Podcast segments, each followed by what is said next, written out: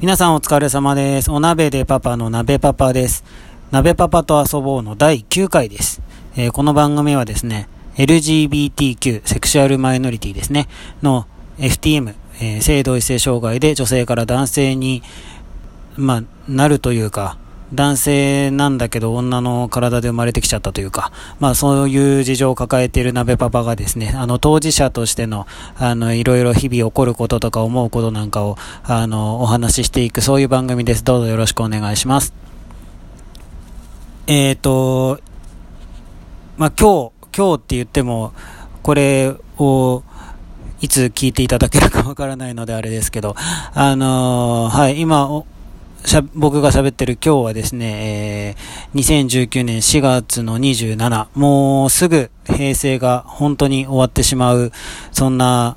そう、それこそ平成最後の週末ですね。そしてゴールデンウィーク。あの、何やら世間は10連休という噂が、噂が、はい、昨日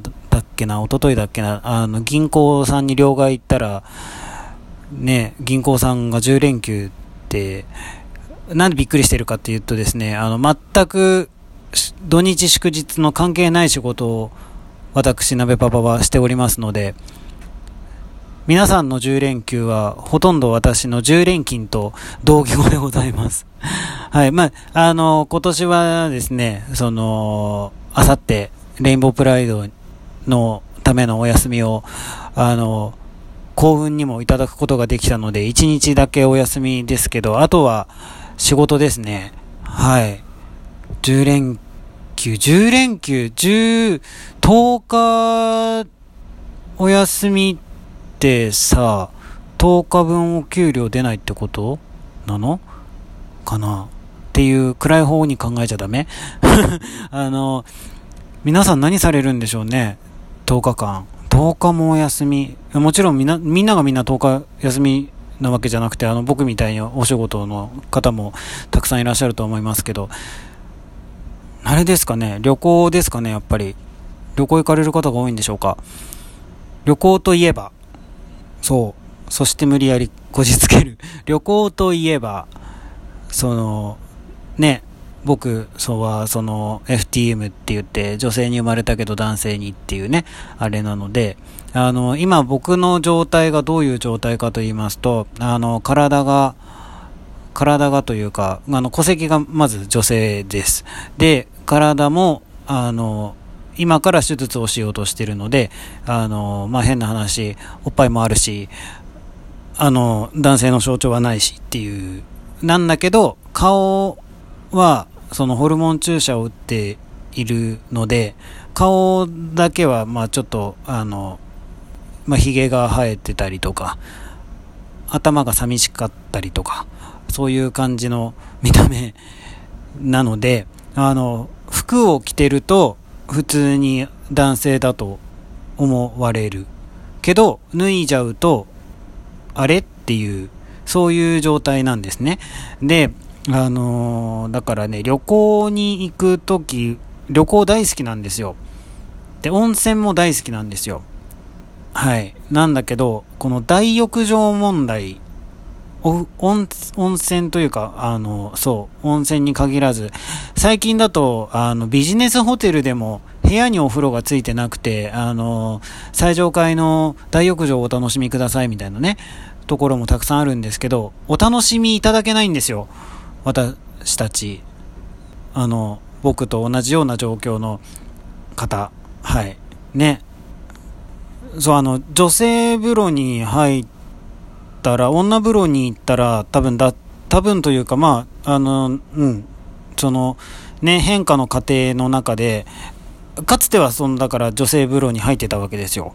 はい。で、だんだんだんだん、こう、見た目が変化していくに伴って、こう、女風呂の方に行くと、ね、止められるようになったわけですよね。で、まあ自分も別に入りたい、あのね、そう、よくね、女のお、まあ、そう、女風呂入れてラッキーだねとかってね、言われる、言われてましたけども、あの、全然ラッキーではないからねっていう、あの、そんな、見、見ないよ。あの、見ないしさ、その、なんていうのかな。そんな、女性全員見て嬉しいっていうね、その、好みとかもありますし、で、むしろあの、好みの方と同じお風呂に入ってるなんてそんな恥ずかしくてね、それどころじゃないんですよ。あの、自分を見られたくないのに精一杯。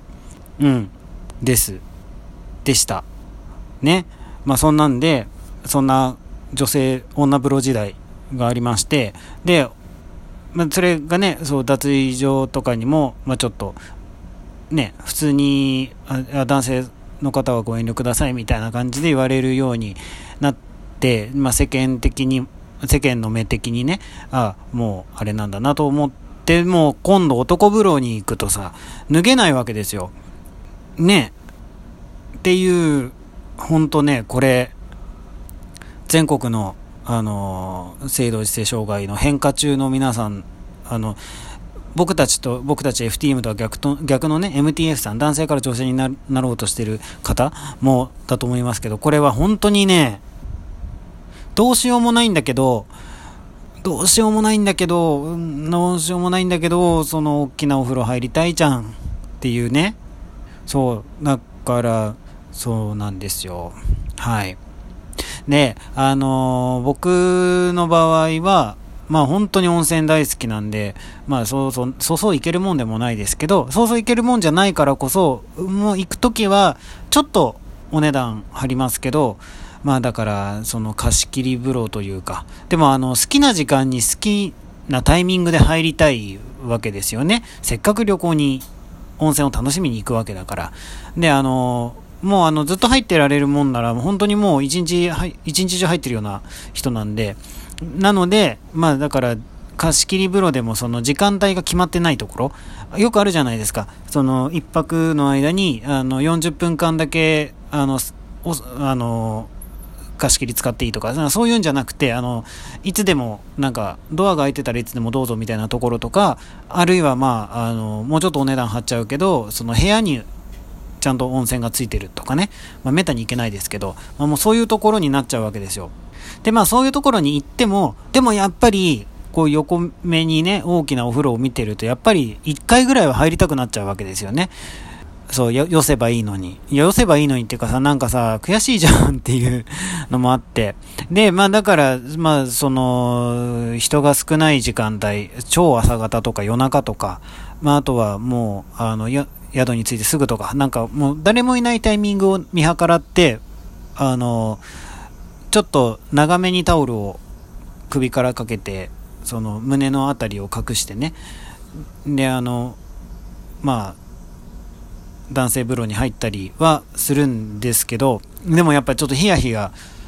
するじゃないですか。こう、ザバッと上がったタイミングでたまたまね、誰か入ってきちゃったらやんみたいなことに、ね、なっちゃうから、そう。で、まあ、あの、息子がね、一緒にいるときは、あの、そう、けなげにね、あの、僕の、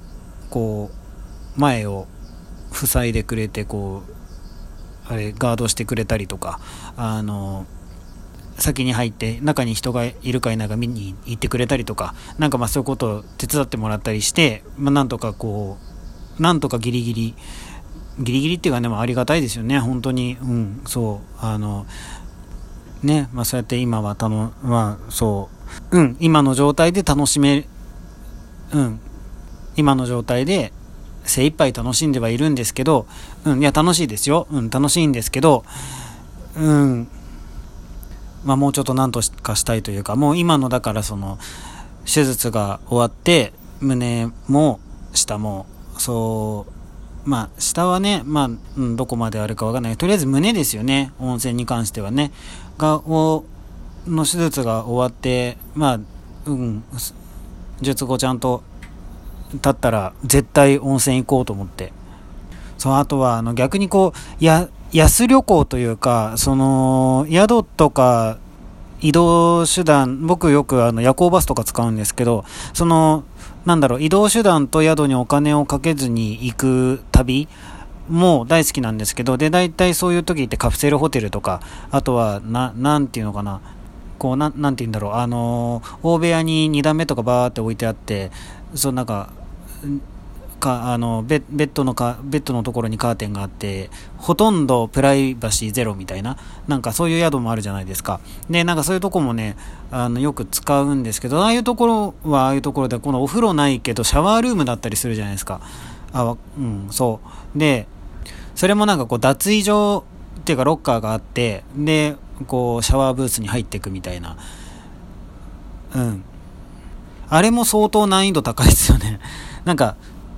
あのー、ほら、もうだってすっぽんぽんになってシャワーに向かうわけだから、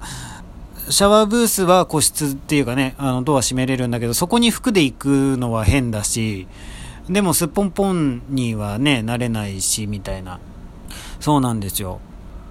まあ、いろいろ、ね、悩むこととか、不具合というか、不都合というかね、いろいろありますけど、そう、あのー、旅行の風呂問題。結構切実な悩みの、悩みでもないんだけど困ってることの一つで、はい。今日はそんなあの、性同一性障害あるあるネタ的なお話でした。はい。えっ、ー、と、お休みの皆さんも、お仕事の皆さんも、あの、無事に令和を迎えられますように。はい。それではまた、あの、ぼちぼち聞いてください。よろしくお願いします。ありがとうございました。バイバーイ。